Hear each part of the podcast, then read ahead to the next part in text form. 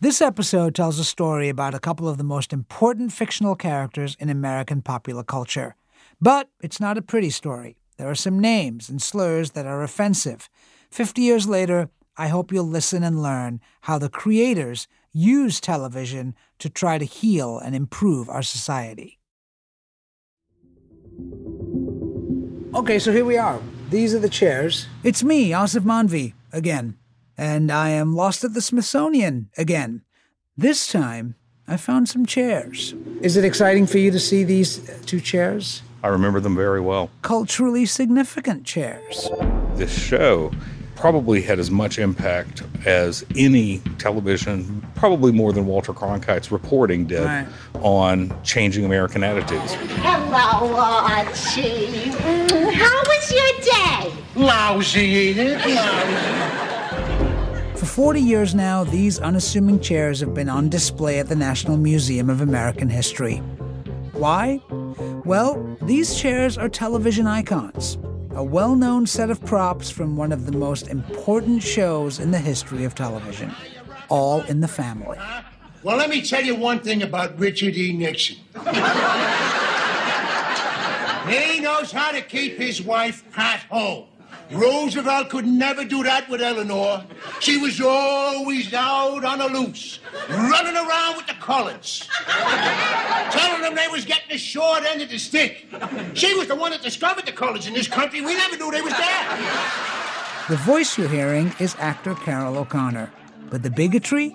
That belongs to his character Archie Bunker, the focal point of All in the Family. Oh, let me tell you something. I am so sick of Washington and all its works and all them politicians down there and them congressmen and the congressmen. Boy, I'll bet you won't find none of them congressmen turning down their electric blankets tonight. Because if they did, their secretaries would get up and go home. Archie Bunker was, to put it way too mildly, a racist, misogynist, jerk. But his wife, Edith Bunker, was not. Played by Jean Stapleton, Edith was innocent and kind. The simplicity of Edith Bunker was the perfect counterpoint to the narrow minded ire of Archie Bunker. And let me ask you this. Do you think Jimmy is roaming around the White House tonight trying to find a meatloaf to warm himself up on? I don't think the Carters eat meatloaf. The chairs I found at the Smithsonian were Archie and Edith's living room chairs. Archie's is an easy chair with uh, dingy yellow upholstery. Edith's, on the other hand, is beige with uh, flowers and a doily over the back. And for as much as people love to think that everything you see on television has some glitz and glam behind it, Archie Bunker's chair has a very humble origin story. It was I actually bought it at Goodwill for I think eight dollars. Wow, wow. So there was somebody who watched All in the Family and at some point looked at it and said, I think that's my chair. Honey, is that our chair?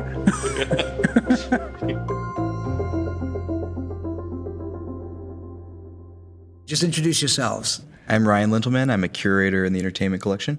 I'm Eric Jentsch. I'm also a curator in the uh, entertainment collection.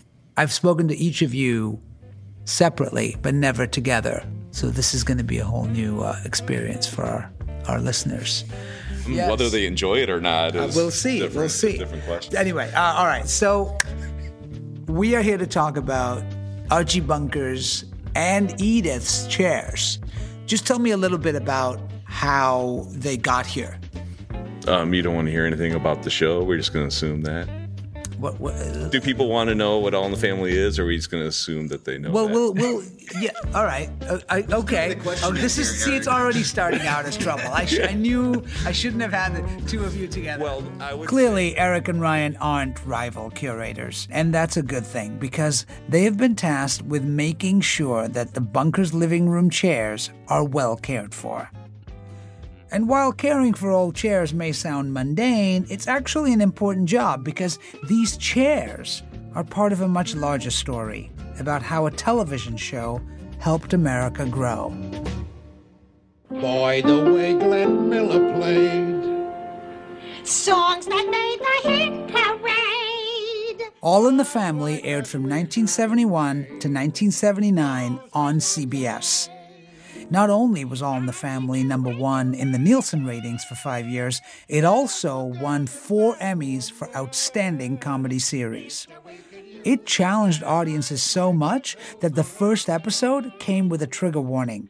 It went like this The program you're about to see seeks to throw a humorous spotlight on our frailties, prejudices, and concerns. By making them a source of laughter, we hope to show, in a mature fashion, just how absurd they are. An American history lesson. You don't know nothing about Lady Liberty standing there in the harbor with her torch on high, screaming out to all the nations of the world, send me your poor, your deadbeats, your filthy. and all the nations sent them in here. They come swarming in like ants. Your Spanish PRs from the Caribbean there.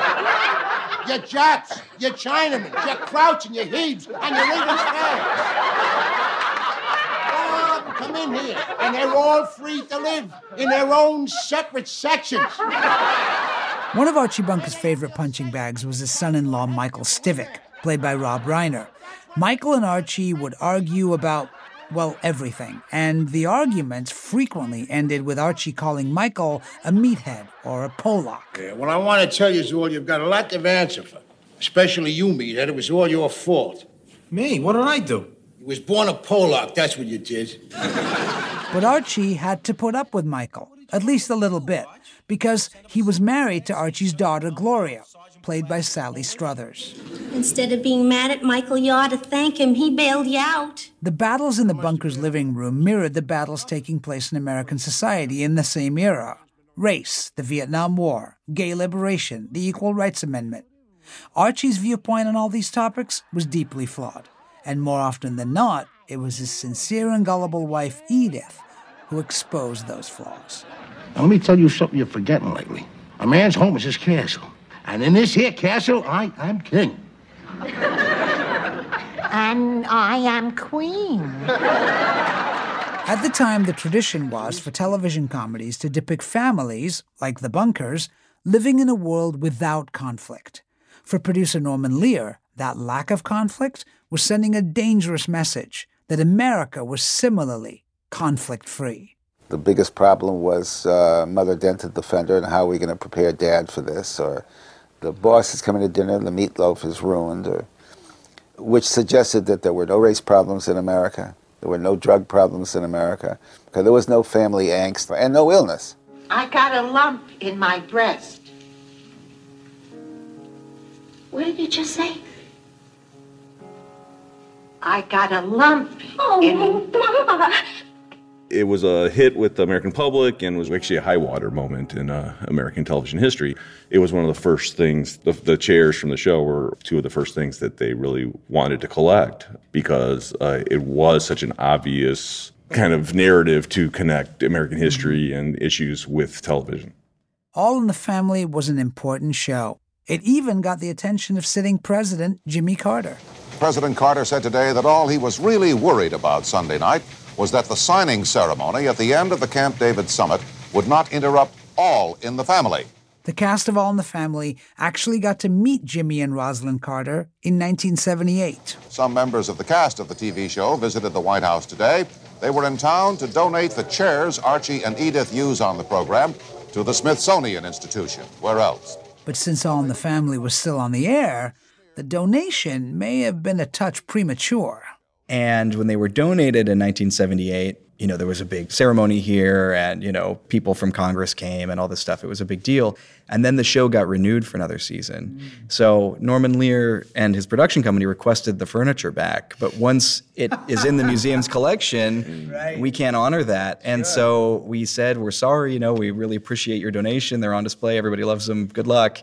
And they had to recreate So the you chairs. didn't give them back. no. Never. Wow. No. Good for you. Good for you. They had to recreate the chairs, and it cost like fifteen thousand dollars for them to recreate these eight dollar chairs. I know for myself, it was the first time I became aware uh, of the Smithsonian at all, was through knowing that Archie Bunker's chair was in the Smithsonian. I was going to ask how, how you were familiar with the show. Did you watch it when you were a kid, or did you just know of it? I'll be doing the questions, Mister. No, I, well. uh, I did. I did. Uh, you know, I grew up in England, so We didn't watch All in the Family the way that we watched Happy Days and other Mm. shows. But then when I came to America in the 80s, it wasn't it wasn't on anymore.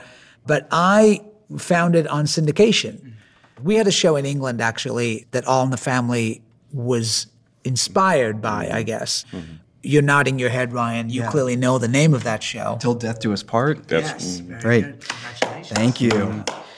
But you know, the, I think that the the thing you're saying is really interesting. That for you, this captured something about America because I think the show was so revolutionary when it came out. Right? I mean, the shows that were popular in the late '60s were these fantastic, bizarre shows like Gilligan's Island or I Dream of Jeannie and things like that that were anything but political and topical and focused on the the moment. Right?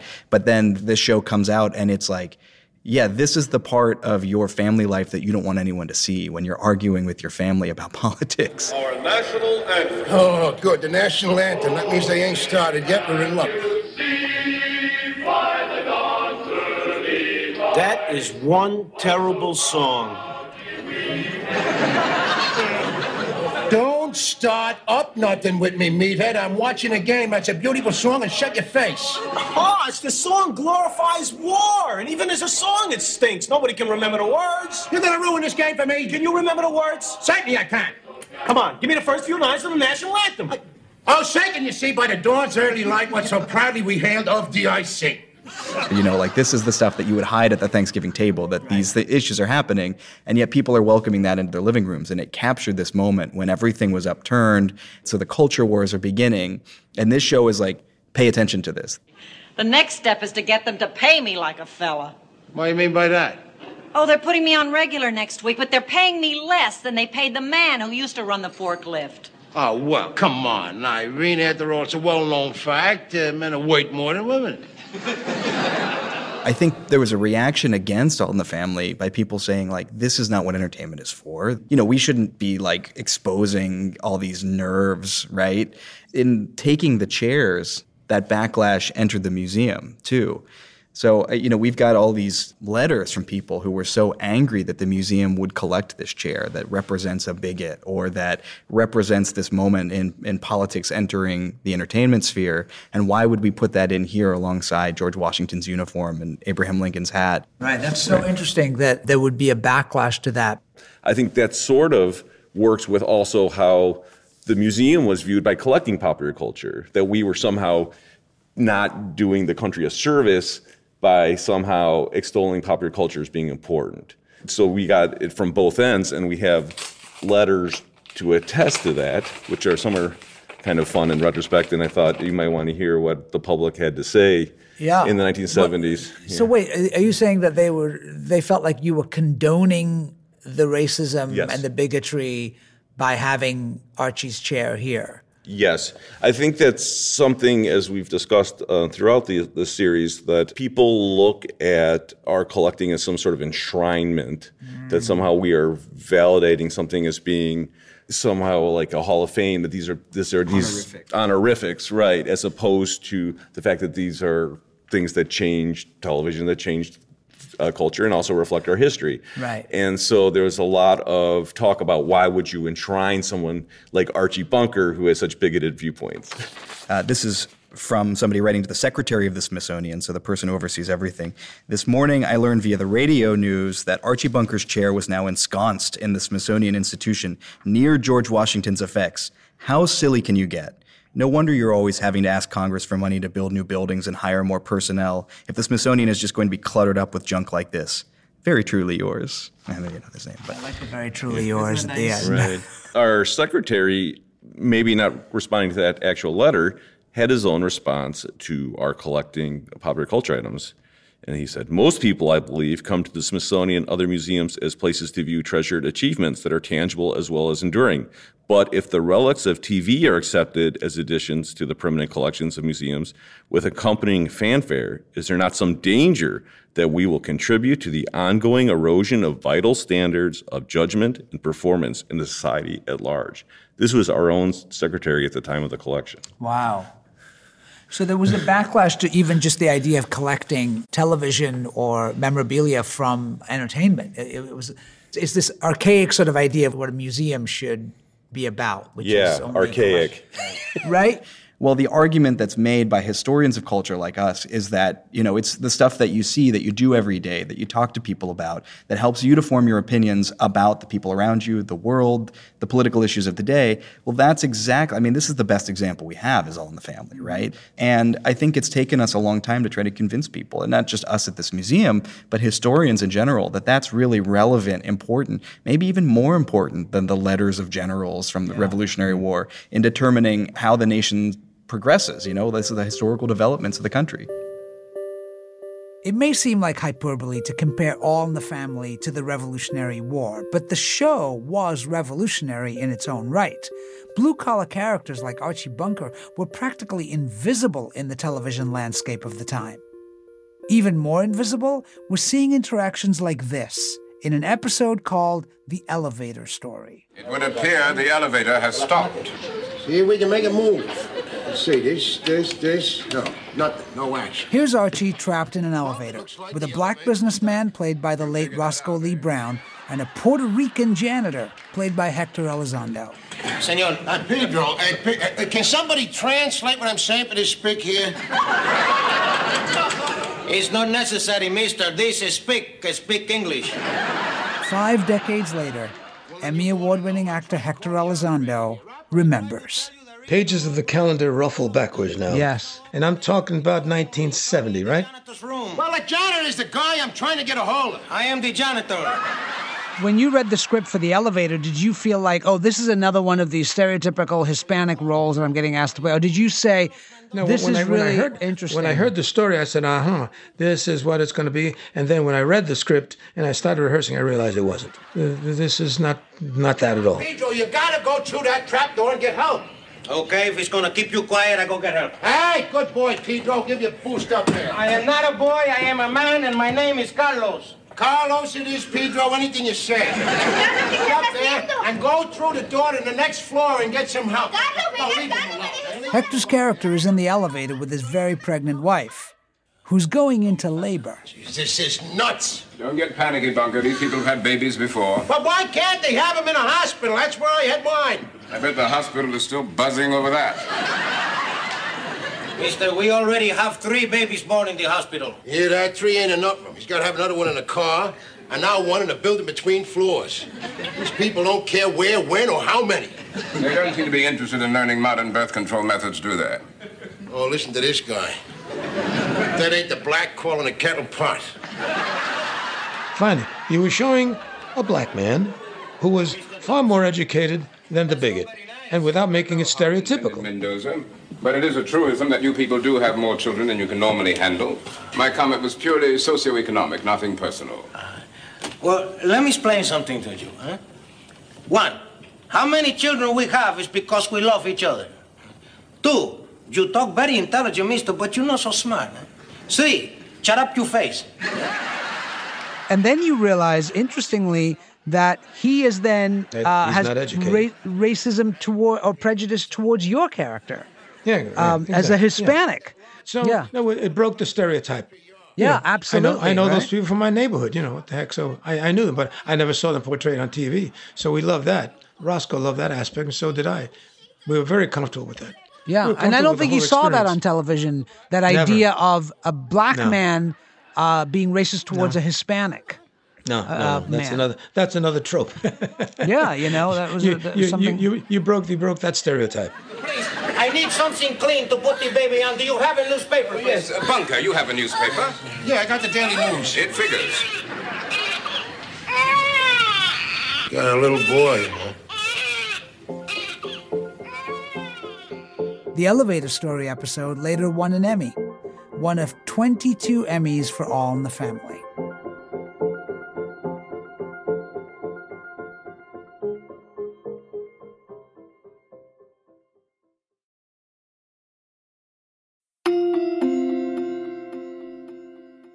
Producer Norman Lear showed very real struggles for people like Archie Bunker. And Archie's arguments with strangers in an elevator or with his family at home represented huge cultural and generational shifts that were playing out across the country. Norman Lear has a quote that he wanted to put the audience in the show. It wasn't about these fantastical people or stories, that it was really an attempt to show this is what's going on in people's homes. Why not have a show about that so people could really relate to it? Mm-hmm. I think it's interesting you said that we're talking in the past as if these were like, you know, here's what was going on at the time, women's issues. you know, issues about representation. those have all been so uh, solved it's now, good right? thing that all the family happened, problems, and then now we don't have those Right, kind right, of sure. conflicts anymore. but I do think you know it showed that that really exposed America, and the fact that we're still dealing with those shows how prescient he was, in saying these are the things that define America.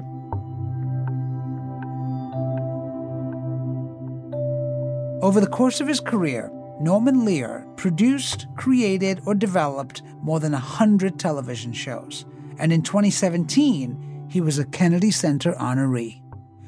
Many people from Lear's career and life came out to honor him, and so did Archie and Edith's chairs. These two chairs are the actual chairs that Edith and Archie sat in, and they are on loan uh, to us from the Smithsonian Institution. All in the Family was a pioneering sitcom. It made satire a viable primetime option for television networks. And in so doing, it paved the way for shows like The Daily Show and countless others. I was beyond honored to get the opportunity to talk to Norman Lear via Skype. I can see his hat. You got it. The face is the face is right under it. He showed up to our interview wearing his signature white boat hat. Can we tilt the camera down a little bit here? Yes. There we go.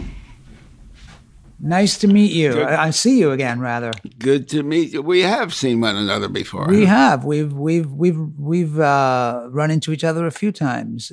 Is your hair longer? Why do I lo- do I not look the same? I don't. Maybe it's the. I don't know. It could be my eyesight at ninety six. Also. Full disclosure, Norman and I met a few years ago when he gave me some funds for a Peabody Award winning web series I created called Halal in the Family, which may or may not have been inspired by a show Norman had something to do with at one point in his career. Well, you're 96, so I imagine that you are now just kicking back in your rocking chair, drinking lemonade, enjoying the sunset. Is that correct? yes, that's correct. Among uh, other things, like getting up in the morning, working out, and coming to work. You're still busy working and producing and doing things? Yeah, we're on the Sony lot. I'm in my office on the Sony lot as we speak. And after all these years, Norman Lear still feels the impact of All in the Family. I hear three times a week right now people talking to me about, you know, my dad and I, we never had a better time than watching All in the Family together. Right. I hear it stated that way all the time today. People remembering 40 years ago when they were a kid and they laughed with their dads or their moms and dads. In all of your life's work, where does All in the Family fit in? All in the Family is at the pinnacle. It was the show that, in a sense, made me a hero because I created it. It's ensured what I became in the future. I mean, it was the kickstarter of a lovely career. Did you think about it consciously about what you that you were going to lean into the political side of this, that you were going to make a point about our culture? No, I th- I thought we were making a show about a family, and these were the characters, and this is how they would behave. Right. I grew up in a household that was uh, everybody lived at the top of their lungs and the edge of their nerves, and so I had that going for me. I knew Right. what family feuds were like. Were the characters of Archie and Edith based on your parents or any anybody you knew? Well, to to some extent, you know, my father carried on a bit like Archie. But did he use some of those words, meathead, and uh, you know all that stuff? Did he? Did your dad say that? Yes, Yeah? yes. Jeanette Stifle. That was, that was my dad. That was your dad? that was my dad. All right, we both own a house, we both own a furniture, we both own a window, half and half. I want my half closed. now stifle yourself, will you? Oh, that's a terrible thing to say. What is stifle? Yeah, how can you say that to me? I've been saying that to you for years. You didn't know what you stifle? There, you said it again. But Carroll O'Connor brought Carroll O'Connor's Archie to it. Right. He sat down opposite me when I uh, brought him in for a reading. And within the first three speeches, I knew I had Archie Bunker. It was him. Right. I, I didn't imagine that. And did you feel frustrated sometimes that people didn't get the joke in terms of the character of Archie, this conservative, white, racist, bigot? I know that there are, many people who sort of saw him as a hero, as a, uh, a justification of, of so- certain Uh-huh. feelings. And did you feel frustrated by that? I, no, I knew going in that, that if it worked, if it was successful, that would happen. People, you know, one of them was Richard Nixon.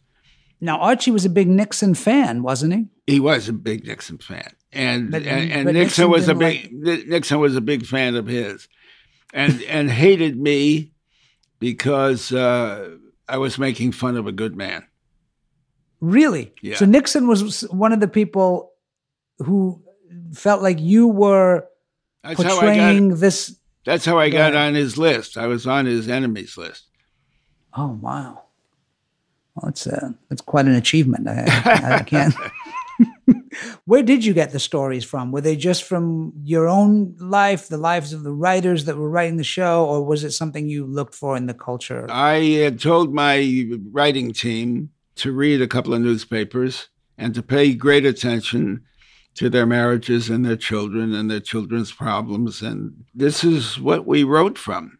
This is the uh, ground we we dug up looking for the storylines. Do you have a uh, a favorite episode? Oh, hello. Is this the Bunker residence? Yeah, I'm Mrs. Bunker. Oh, I'm Beverly LaSalle. Is your husband home? Way ahead of his time, his favorite of all episodes was about Beverly LaSalle and her unexpected encounter with Archie. Well, uh, sit down. How are you feeling now? Oh, much better now, thank you. The doctor said it was complete exhaustion. I'd been working very hard, and I guess I was just worn out. Oh, well, it's a good thing you wore out with Archie. Archie was driving a cab, and he gave the woman in the back of his cab was uh, ill, and he gave her mouth-to-mouth resuscitation. she came to thank the cab driver. She found the address, came to thank the cab driver for saving her life, and she was transgender. And uh, I see. Archie yes. had given mouth-to-mouth to this born a boy. right, right, right. and it was very funny. But what, then a year later, she was killed for being who she was on some street, and Edith couldn't believe in a God that could see that happen. She was, Right. and she lost her faith. I ain't going to church. Don't say that, Edith. Come on, Christmas Day for the sake of the family. You ought to run over there and say a few prayers, huh? I, I, I wouldn't know what to pray no more, Archie. I, I ain't going. You go yourself if you want to. I want to go. Oh, oh, hold on, hold on. No, no choice. We won't bring the thing up no more. But, but please don't go home now, Edith. Everybody's expecting. Come here, come here. No, sit down. Sit right, right here in my chair, Edith.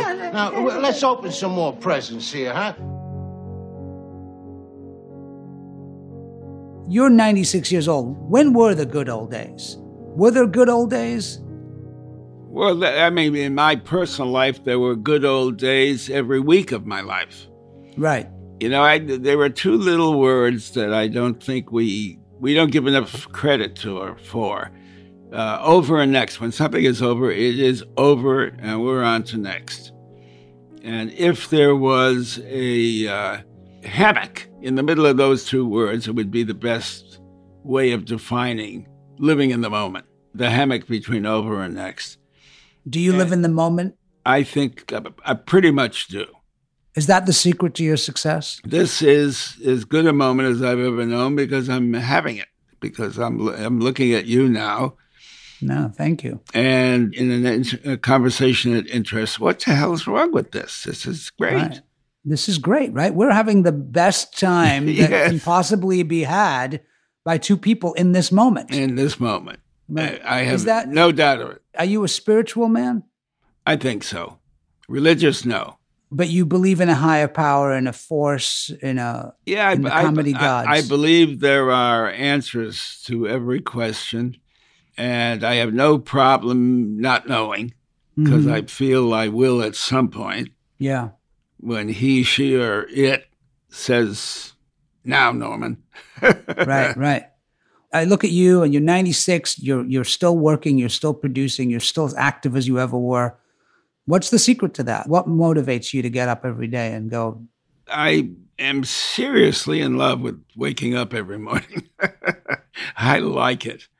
I don't know. There's always that next I was talking about.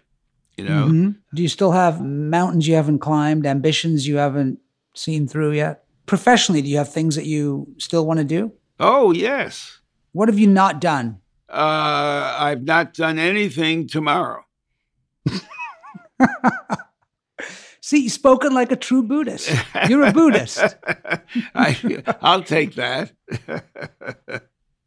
You really do live in the moment. You live exactly for now.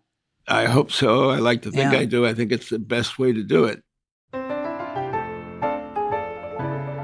Well, Norman, thank you so much for all your work and thanks for everything Thank you've done over the years. And thanks for this moment right now. Thank you for the pleasure of this moment. I couldn't have enjoyed it more. My favorite expression in the English language to be continued. There you go. To be continued. Norman Lear, creator of All in the Family, and the guy who managed to make two chairs famous.